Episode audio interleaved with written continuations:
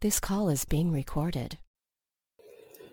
Today, we continue with the crossover series. So it will be AFC South, AFC North for your Cleveland Browns here. Jeff Lloyd, host of Locked On Browns. Tony Wiggins, host of Locked On Jaguars. Today's episode of Locked On Jaguars and Locked On Browns is brought to you by Built Bar, the best tasting protein bar on the market.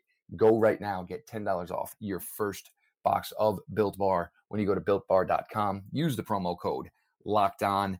This way, and one of the cool things about it is variety packs. Normally, you just get a variety pack. You can customize your own at builtbar.com. Again, use the promo code locked on to get $10 off your first box.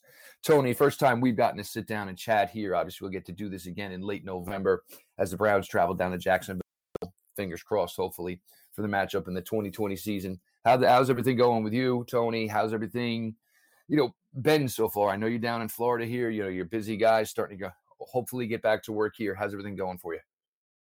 It's going okay. You know, you know, you know. My wife's probably sick of me. You know what I'm saying? You know, I, I didn't realize how much she probably didn't like me when she has to look at me almost 24 hours a day, seven days a week. So, uh, but uh, so far so good in Florida. People are still practicing social distancing. We're we're kind of slowly getting back into the swing of things. And uh, Jeff, man, it seems like football is is going to happen at some point in some sort of capacity.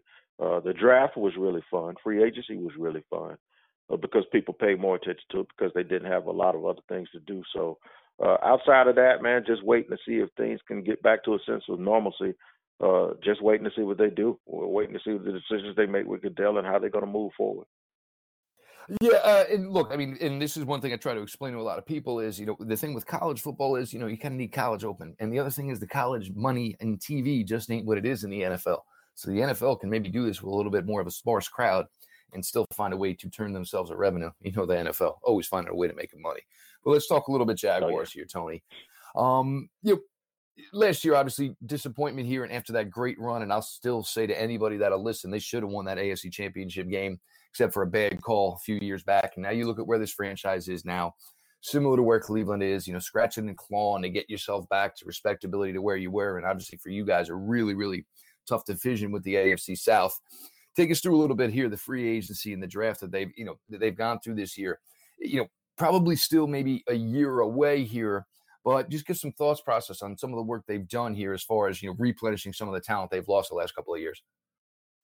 Yeah, they took a different approach in free agency. Normally, the Jags would make a big splash in free agency because, as you mentioned, they had been built. They had a lot of top five picks, and they had been building with young guys. And then that's when they started to go out and reach for the Malik Jacksons and the Calais Campbells and bring those guys in as sort of leaders who could get this team over the hump. But the hump never, you know, was conquered. So they've they sort of retooled it a little bit.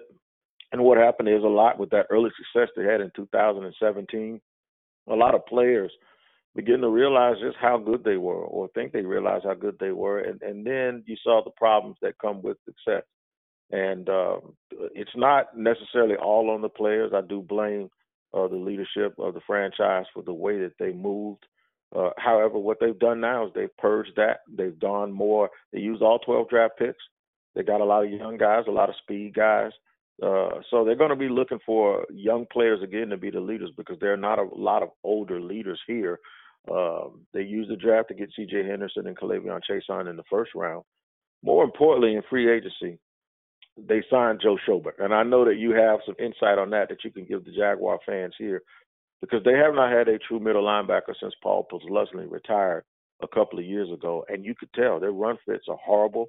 Uh, so we're looking forward down here to Joe Schobert being the fix to that, being that you're a Cleveland guy, you could probably help us decide whether that's going to happen.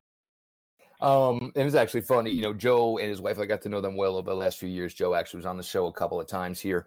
And as it started to roll on, it saw that this new administration, this new front office, they're just not linebackers not really important to them. Um, obviously they, you know, Joe got walked, Christian Kirksey walked. They didn't address it hard through a free agency. They didn't necessarily address it hard through the draft. It's just a position that they're not going to emphasize here. It's going to be more D line. It's going to be more nickel and dime play with Cleveland. Joe is, and you know, we've said you know for years on the show that Myles Garrett was the most talented player on this Browns defense. But in the same respect, Joe Schobert may have been the most important.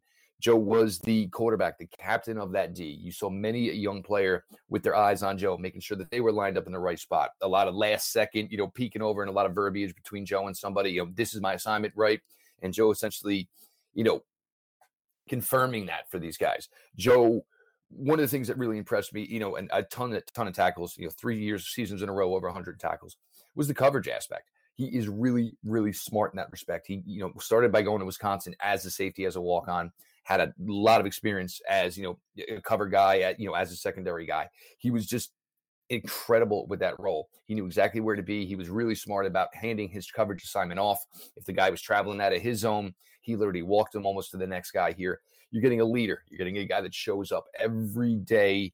Um, he's kind of quiet about how he does it. He's not loud. He's not vocal. He just does his business day in, day out. I've got a chance to talk to both of them. You know, since you know the transition here, now they're going to be headed down to Jacksonville. They're excited. You know, and Joe got this contract. Joe earned this contract. Joe deserved this contract tenfold, a million times over. So for him to get this opportunity, we're extremely. You know, I'm just happy for the guy in general. It just stinks that it wasn't here in Cleveland because we thought he could have been, you know, a big part of hopefully what'll be brighter days here. But you know, at the end of the day, that is what it is here. One guy I want to talk about with you here Yannick Ngakoue. Now, with mm-hmm. obviously a first round pick spent last year in the defensive end, another defensive end drafted early here. Is he part of this future in Jacksonville? Do you think he is a member of the Jaguars come week one in 2020? That's weird that you asked. If I have to say, if I have to give you a definitive answer, I'll say yes, because as of this point, he hasn't lost any money. You know, they put the franchise tag on it and he was offered a contract extension last year. However, we know he was going to play that last year under the the old two million dollar number, and the extension, even if he'd have gotten bonus money up front, it would have been coming off of the money that he's earned that he would be earning now. So it's almost like they're loaning you your own money up front. So he hasn't lost anything. If he doesn't sign the franchise tender and get his butt in here, that's when he's going to start losing money. But they're taking a very hard line that they're not going to trade him. I do believe uh, it, in best case scenario for him, it's a one it's one more year here, and then he tests the market next year. I just think they're trying to send a message that they're no longer going to trade people who just ask to be traded because that's what happened to Jalen Ramsey, and I think they're taking a hard stance on it. Now, people in the building actually love him. You take the business side away, he comes to work. He, everything you just said about Joe Schobert, that's who Yannick Ngakoue is. Guy's 38 and a half sacks in in in, in four years. So um, he's a very, very good football player. And if he won a market, he would reset it. But he's a, he, he got franchise tag. He hated it. They offered him a deal last year. While it was okay, it was more along the lines of of what you see Danielle Hunter get. He wanted more of the line of what you saw Demarcus Lawrence and Frank Clark get. So there's a big difference in gaps in uh, in guaranteed money. Uh, it, people are split around here. They thought they should have re-signed him. I still think that they lowballed him, that they should resign him to a long term deal. But here's the problem. He don't want to be here anymore. He's done with him. He's finished. So I do think they've drafted his replacement. But I think if, you know, they had their druthers, they'd have him here for another year while the the young guy develops out of LSU. Put him in a lightning package, sort of the way you saw Green Bay play with guys standing up all over the place. And and then let him hit free agency next year. He's twenty. He just turned twenty five, man. So you know he's not past his prime. But it, but it's bad. The Jacksonville have, the Jaguars have to start retaining good players and not let them go. Yeah, and that's the thing. You get yourself in the same situation where it's oh well, if we hit, hit, hit, hit, hit, well, what's wrong with just you know essentially just keeping some of your own here? But I do agree. It, it seems pretty ugly, and you know the spats on social media here, you know those things. It almost looks like it's a crossroad where you know how do you go back? You know how does he come into the building? You know, I it, it doesn't seem like they're you know, gonna up the ante, so to speak, for him. So the question is, is you know, when is the right time to get the max value for a player of that ilk here? One more on the Jaguars here. Um, you know, Minshew Mania obviously was it was great last year, and he was a guy I liked. Yeah, you know, we we likened him as somebody that could maybe come in and you know maybe have been a, a backup to Baker Mayfield. You know, similar type of skill set, smaller guy, fiery guy here. Question is, Tony, do you uh, do you guys truly think he's the answer, or is 2020 essentially going to write the story on how long Minshew mania is a thing down in Duval? I think he's earned the right to show us whether he's the, the man or not. If you ask me personally, I have my reservations it's only because I'm just that snobby football guy. I believe he's a guy who was ready to play. I, I think he's a coach. He's like I, I've said this, and Jaguar fans have heard this. It's like Sean McVay in uniform. I think he's that dude. Really, he, he has a memory. He understands. He's a coach on the field, and really, there's a part of his game. And I know Cleveland fans, you know, Jag fans have heard me say this. Cleveland fans, he's actually what he's kind of the guy everybody hoped Johnny would be. He plays off schedule. The the fans love him almost. They love him here, sort of the way Philly people love AI. He, kind of personifies the city. The dude rides around in an RV with cut off shorts on and headbands, and he, he's the type of dude you want to go to the beach and and you, you probably can cook a really good burger or a steak on the grill, and you know what I'm saying. He's just that dude. He's Gardner. So it's almost like uh, he he's earned the right. Football coaches always talk about if you earn it, we'll give it to you. Well, guess what? He earned it. The kid had 21 touchdowns and six picks, was rookie of the week seven times, and, and still didn't get any consideration for rookie of the year.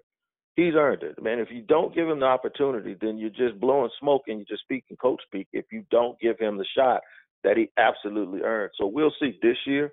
They really have to make sure that teams, a couple of teams did something last year, uh, Jeff. They they forced him to play on schedule, and what I mean by that is they pass rushed him, but stopped. They didn't run past his, you know, his his, his shoulders. And when you don't run past his shoulders and you don't give him anywhere to go, and this is the odd part because you don't hear this with great quarterbacks, they actually forced him to play from the pocket and play on schedule. How many times have you heard somebody say they want to force Peyton Manning, Drew Brees, or Philip Rivers to play on schedule? No, they're trying to they're trying to force them. They're trying to get them out of there, right? They're trying no make him play off schedule. You make him play off schedule, man, and you might as well you can forget it. You know, it's like Pele. You know what I'm saying? So the thing is, is you wonder if teams are going to now get to the point. Gregg Williams came in here. Uh, you know, Gregg Williams blitzed him to death, you know, with the Jets, and the kid killed him. And I know Cleveland fans know exactly what I'm talking about with Gregg Williams. He was blitzing them all. Every time he blitzed him, the kid ran for 15 yards or or ran and the linebackers got sucked in, and then he did a scramble route and somebody got open. You can't play it like that. So I wonder if teams are going to figure that out. And if they do, will that expose? Uh, hopefully for him, what he's done though when you look at guys like Chase Daniel and all of these guys, Gardner Minshew has made sure that he's going to get a paycheck for 10 years minimum. Now he wants to make sure that he can tell people that he's going to be a starter. I, I do think worst case scenario he's Ryan Fitzpatrick, and that's a guy forever. He can always be the guy until the next guy, and you can win some games with him. I don't, for a fact though, know if he's a, a championship quarterback. That's a very hard thing for me to say. Yeah, it's and eh, look, if you can find somebody on day three to come and be your future quarterback, and you know, and you can get those, you know, viable years essentially where you're not paying your quarterback a ton, and if it works out well here and this team progresses a lot, then he can go to look to free agency next year, spend some money there, and hopefully, you know, get yourself into a contending spot. But there's no denying what he did. You know, granted, it wasn't a huge sample size, it wasn't a full season, but you saw enough where it's, hey, you know, we may have something here and I think that was one of the things people knew about him going through the process. And people thought if he could succeed, it, it, it, would be right away. You know, coming from Mike Leach, obviously, you know, he, he learned a lot and obviously learned about the passing game and, you know, how to succeed with what he is and he's comfortable in his own skin. That was one of the most impressive things I took away from Gardner Minshew in year one. Guys, we're going to flip it up here in a second. We're going to get to some Browns talk with Tony Wiggins, host of Locked On Jaguars. Jeff Lloyd, host of Locked On Browns, iTunes, Spotify. Now's a good time to go ahead. Make sure you subscribe, leave those ratings and reviews. We'll be back here in a second with Jeff Lloyd and Tony Wiggins. The best tasting bar. It's hard to explain it. You just kind of have to experience for yourself. Real chocolate, amazing flavors. Um, for me, the mint chocolate cream is one of my absolute favorites. I've already ordered a box of more of those. Um, they come to the house. Uh, the kids, you can kind of dupe them into it. It's sweet. It's good. It tastes like candy. Um, if you are a nut free house, you're able to take care of that. Uh, you can customize your box. They have plenty of things that are not free, so you can go ahead and check that out. It's not greedy. It's not much aftertaste. It's just good. Again, kind of like a candy bar. Amazing combination of low calorie, high protein, and low sugar. No crazy additives. If you compare it to the most popular men's bar, it has seven times the fewer calories, seven times fewer carbs, seven times fewer sugar grams, and more protein. How can it taste that good and still be good for you? That is Built Bar's Built Bar's secret for them to keep. Go to builtbar.com, use the promo code locked on, and get $10 off your first box at builtbar.com.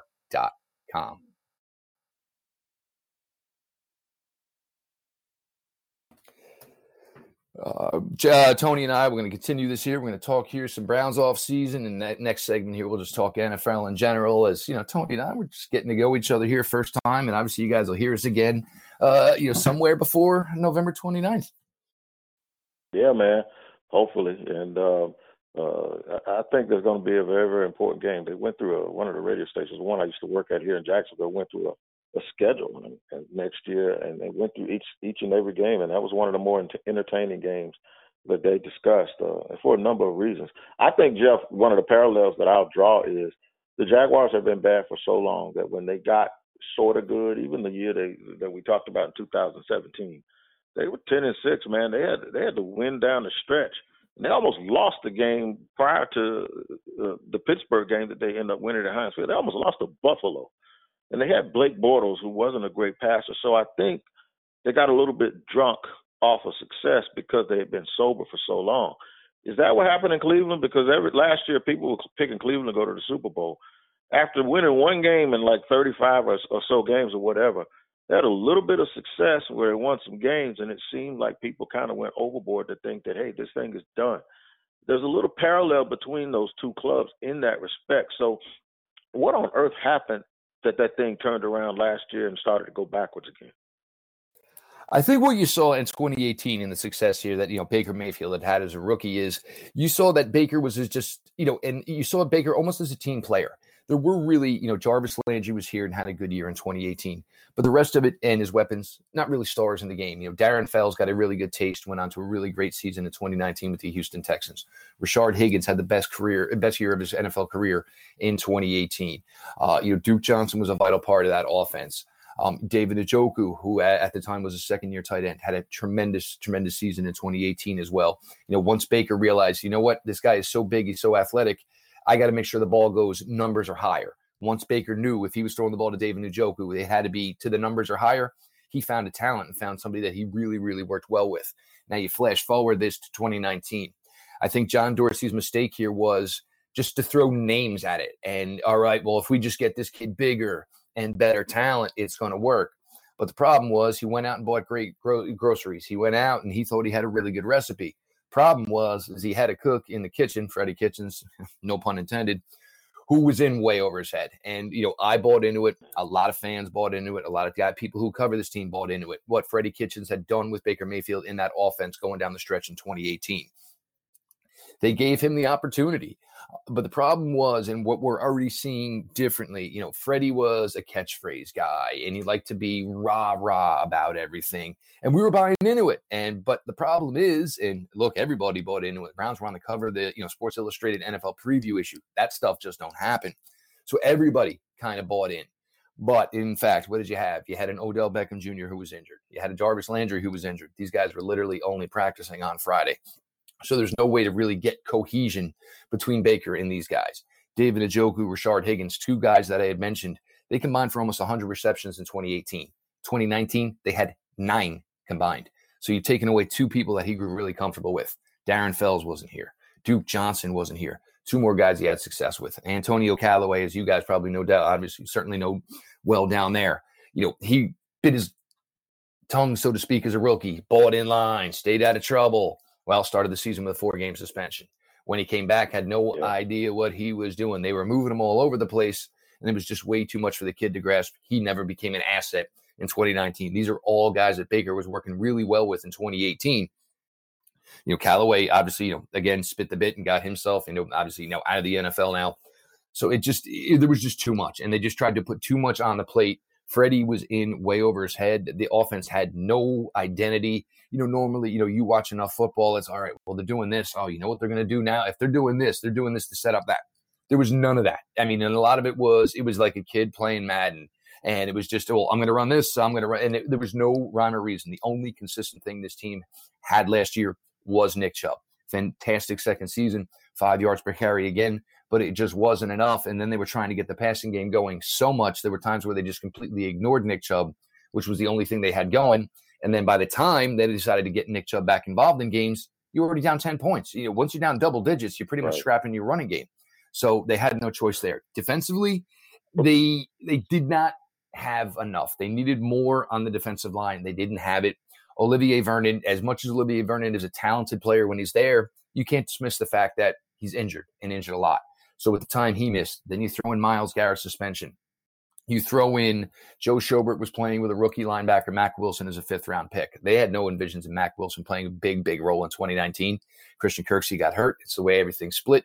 Mack Wilson had to play a lot. While he did have a pretty good rookie season, if you take it under the lens of he was a fifth round pick, still, still light years away from being a full, competent, you know, upper echelon linebacker. Secondary, they lost their two cornerbacks for a month, the same month. It's not like they lost one and then lost another one. These guys were both gone for the same amount of time. Four weeks to hamstring injuries after week two. This team had eight safeties on the roster. By the time they got down to crunch time, the end of the season, they were playing safeties six, seven, and eight. The defense had nobody left.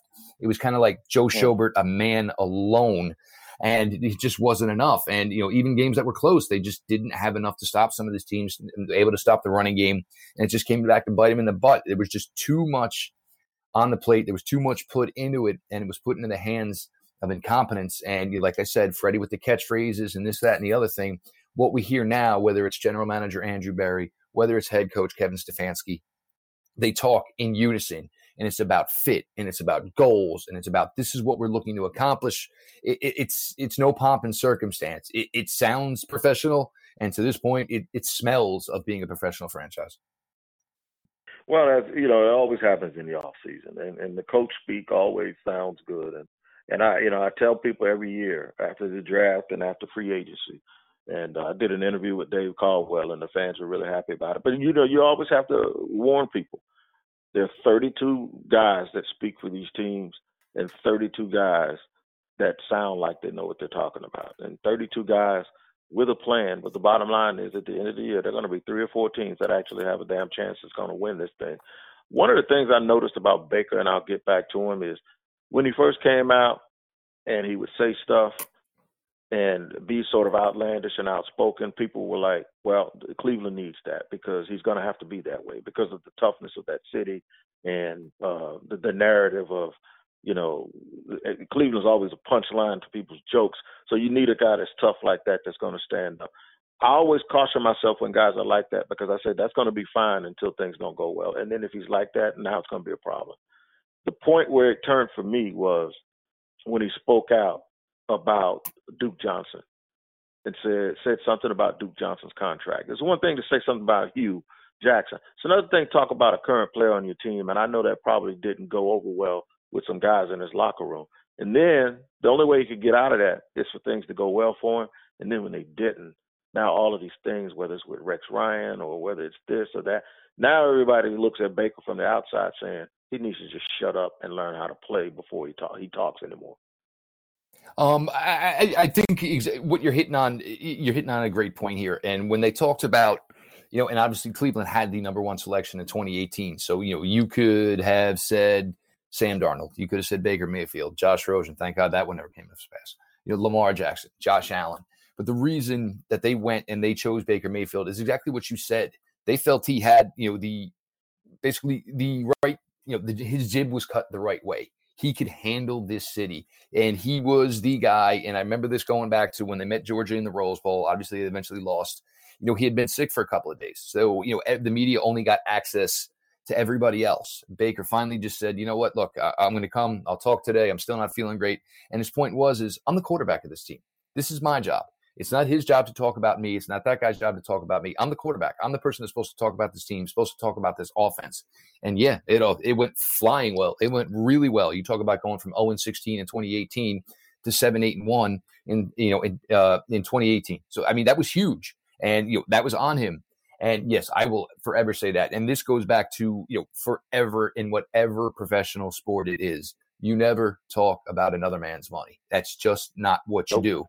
Baker knew he was wrong, and you know he did his best to you know try to patch things up with Duke Johnson. But for Duke Johnson, it was well, look, why am I going to risk anything? Y'all don't want me here. And for Duke, it was the most confusing thing in the world because you know John Dorsey extended his contract, gave him a really nice extension, and then proceeded to go sign Carlos Hyde, then proceeded to go draft Nick Chubb. So Duke Johnson was here on a contract extension and just never just continued to get mixed signals from this front office. And it was, you know, I understand it. And the Kareem Hunt thing was probably the final straw because it was, well, look, you know, and if you look at it on its face for what you were, you know, look, you got Kareem Hunt cheap, which necessarily Kareem is not worth that as long as, you know, you take the off, you know, field out of it. He's an expensive running back. Duke Johnson was, well, you're paying me the same money to do the same stuff, but you went out and brought this guy in. Granted, it dragged out way too long. He should have been moved, you know, well, well before, as long as they let it go and travel on in the summer. But you know, also there were times last year within those first eight games they certainly could have used Duke Johnson. You didn't have Kareem Hunt. All you all you had was Nick Chubb, and Duke Johnson would have easily, easily been your second best running back, and certainly could have been an asset here. But you know that was yeah, that was a big mistake for Baker. And yes, it's gotten to the point here, and even with the media, you know, all these catchphrases and you know being outlandish and being brash. That's fine. You can do all that. But again, W's got to persist. And the other thing is, there's still some small faction of this media that will never forget that Baker Mayfield, when he was playing for Oklahoma, won a game at the Horseshoe in Columbus and planted that flag. And trust me, these people are weird. They carry this stuff. They really do. And that's where you get to the point where you go to the combine and you have one of the top beat writers of the Cleveland Browns referring to the quarterback number six as an effing midget. But look, Baker puts himself in this position. I don't think he cares, and I think he's okay with it. But the problem is, is you know, it, it's it's only going to get worse if if W's don't persist.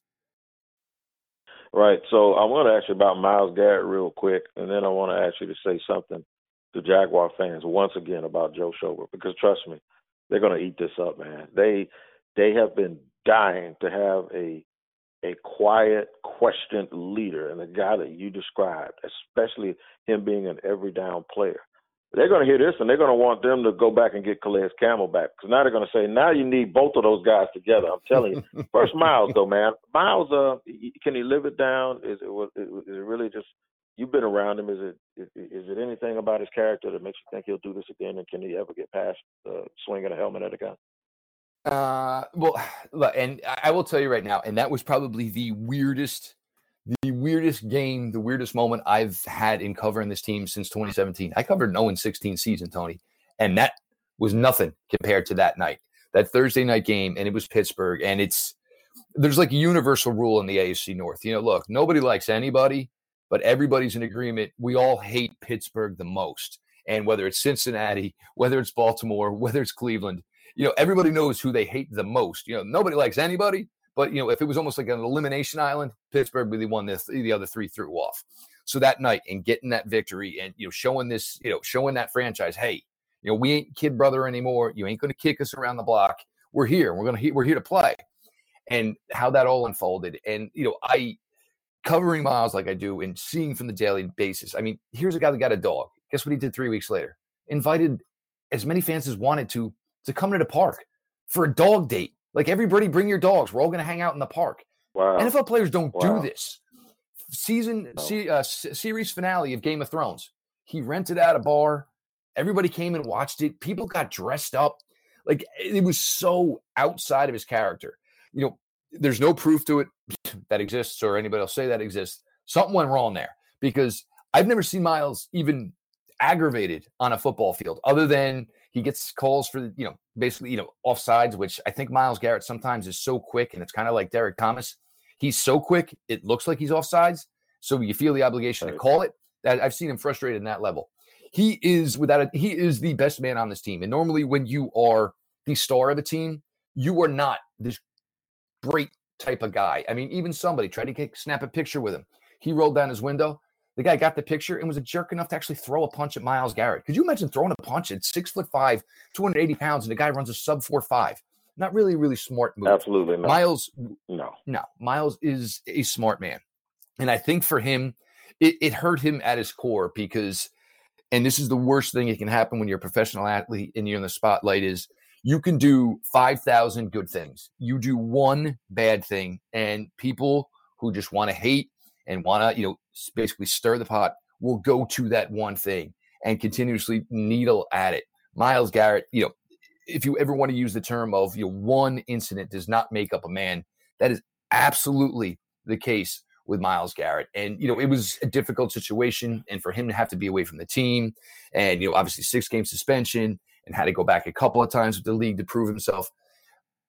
It, it, the whole thing just it, it, hurt. I know it hurt him inside because people were truly questioning the man he is, and it, it wasn't based on everything else. Look, that incident on a football field, something happened. He lost it.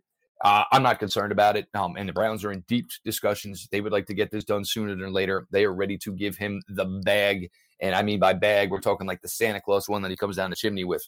They are truly invested in him being a face of this franchise going further and have thoughts of him one day not leaving, just leaving the Cleveland Browns, but leaving the Cleveland Browns and go walk across the street to Canton, Ohio into the Hall of Fame. I, my concerns there are not too great. We got a couple more things we'll get to here. We'll jump to these in this third segment here. Jeff Lloyd from Locked On Browns, Tony Wiggins, Locked On Jaguars, as we continue to take you through here, crossover week on the Locked On Podcast Network.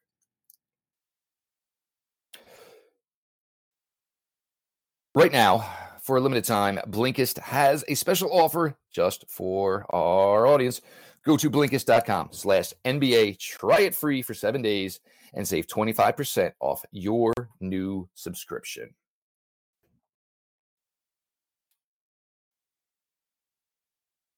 You've got an interesting division to deal with this year. Um, you know, we're going to play them all. Obviously, you're going to have to play them six times, Tony.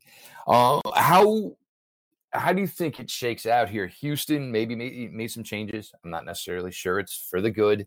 Tennessee is essentially right. going to try to run it back with what they did last year. They got them to the AFC Championship game.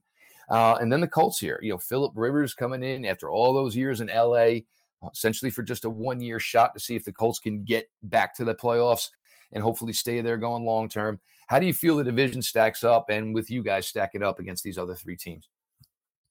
Well, I think we'll start with Houston. Houston, uh, it's weird. I don't think you lose DeAndre Hopkins and get better. That's that's not what I'm saying. I do think you lose a disgruntled superstar if you're the coach, and then you add speed in Brandin Cooks and uh, yeah, the guy that they signed, the little slot dude from um, Green Bay. Well, he played with Dallas last year. I can't remember his name. Cobb, Cobb. Randall Cobb. I, I think what they did, you, you combine that now with uh, the, the other receivers they have in Fuller and Stills, they got faster. And and and uh, you know, and that's no consolation, and that's no reason to get rid of a guy that I believe is a first ballot Hall of Famer in DeAndre Hopkins. But they got faster. I don't understand, you know, not making uh, Arizona give you a draft pick to take Derek Johnson. I mean David Johnson at this point. But whatever, you know what I'm saying? It, it, it's like I've never seen an organization lose great players Clowney, and all of these dudes year after year after year, and now Hopkins, and then get better. But the one denominator that they have is Deshaun Watson. So anytime you have Deshaun Watson, you're going to have an opportunity to win football games. Uh, in terms of Tennessee, Tennessee kind of reminds me of the 2017 Jags. You know, they they were a wild card team that went into the playoffs and made a run with defense and a running game. Can they back that up and do it again? Don't know. Is Ryan Tannehill uh, as good as he seemed like he was last year and has teams figured it out? We'll see. In terms of Indy, that's the team that scares me a little bit because Philip Rivers, not that at, at this stage in his career, if he's as good as he used to be, but Philip Rivers now will probably play behind the best offensive line in football, and it's probably the best one he's ever played behind. And then he's going to be back with Frank Reich, and they have some weapons. They got some running backs, they got some receivers. Uh, and and obviously, you know, with Darius Leonard and that crew, and now they traded, they made the trade for the big defensive tackle, DeForest Buckner. They're going to be something that you're not used to seeing. These aren't going to be the same old Colts, and I think uh, the GM Ballard has done a very, very good job. So watch out for Indy being that team that all of a sudden makes that step up because they're the team I believe that's the most solid. Uh, maybe with uh, Tennessee coming in second in terms of being solid, because the people want to run Bill O'Brien out of town, and nobody knows uh, if Doug Marrone is going to be around any longer, and he hasn't had a lot of success here. So I really believe Indy is the most solid team when you think about foundation and veteran leadership, and a quarterback and a coach that are on the same page more than any team in this division. And I think you really, really have to watch out for them. And you guys are in the same situation, except Roethlisberger's coming back. Then you got a new guy in Joe Burrow you know, obviously Baker has has a lot that he's trying to prove. So right there in your own division, Baltimore, you know, that that thing there is what it is. So um, you got you know, the quarterback play is going to determine a lot in your division too. Yeah, for us, and, and this is, you know, and for me, and the one thing I have with, you know, the Pittsburgh folks is it just seems like everybody's just like, all right, well, Ben's going to be Ben. Um, you know, we've seen the drop in Philip. We've seen, you know, Eli Manning is now retired. We've seen the drop in his game. I, for me, look, you know, if Ben goes out and lights it up, that's fine. But until I see it, I'm going to have a hard time believing he's just going to, you know, bounce back at that age. And we're not talking about, you know, somebody who has the dedication to the craft, so to speak, like a Tom Brady does. You know, Ben looks like, you know, the dude that, you know, came off, you know, bowled three, bowled three games, played nine holes of golf, and then like, all right, yeah, I guess we'll just, you know, we'll go play football now. It just, mm-hmm. for him to make that change is, it's going to be interesting for me. I think Baltimore, Baltimore maybe in out of any team with what's going on here with the whole you know coronavirus and what can be limited and access and when teams are actually going to get back to the field. I think Baltimore might be in the best position out of any team in the NFL with that strong running attack. You're just going to run this back. You're essentially not changing many pieces. You know, there'll be a new guard. Um, they they drafted some young receivers that they're going to work into here, but they're essentially just going to run it back. So when they get finally to we get to a training camp it's not going to be that hard for them. They're, you know, for them, it's, you know, well, this is what works for us. We can add some new wrinkles to it. But until you stop us from doing this, we're not too concerned about it. Cincinnati, um, and I get it for the Bengals fans. You know, it's been a while since they've had hope. Um, I still have major concerns about that offensive line. Um, you know, Jonah Williams, they say he's going to be their left tackle. I thought he was going to be a guard, a damn good one, and not disrespect him there. I thought he was going to be a really good guard. They still don't know who's playing right tackle for them. Their defense, they still got some holes there. I don't think it's going to be a huge jump. You know, a, a, lot of talking. You know, AJ Green. You know, again here, you know, AJ Green's played what, you know, seven games in the last two seasons. You know, I have a hard time believing yeah. at 32 years old, AJ Green's just going to the lights just going to turn back on. And I don't think it's that bad. You know, Terrence Boyd has taken over as their number one receiver. John Ross and his speed is still something that defenses have to account for. They made a nice selection of Tee Higgins that can fit into that room. So I think they have some weapons. I just don't know if Cincinnati is just there yet even with a pretty good free agent class, at least by their standards. I think they did a nice job there. I'm just not sure. But yes, I mean, look, all of these teams, you know, Lamar is the top dog. Can Ben come back to being that 4,500 yard, 5,000 yard passer he was? You know, Baker, can they shake it all off? You know, let eight, let 19 roll off their shoulders and get back to a more focused commitment to not just being a good team on paper, being a good team on the field here and Cincinnati, it's you know it's going to be a growing process. You know, obviously, they, I don't think they're going to be drafting first overall, but you know, there's a huge jump from you know drafting one overall and then getting yourself to the point where you know you're a six win team, seven win team. Um, I think they're going to need to put together another great draft class, and I think as Pittsburgh maybe fades away with Ben, that's when maybe Cincinnati will take their rise up in this division. Yeah. So um, here's here's my, my my guess for the Jags. Six and ten but of the 10 games they lose, they are fighting like mad in eight of them. And, and, and they're going to score a lot of points, but I don't think they're going to stop a lot of people because I think they're too young on defense. And that won't be a reflection of, of, of uh, Joe Schobert, by the way, because like you said, Joe Schobert is going to play well.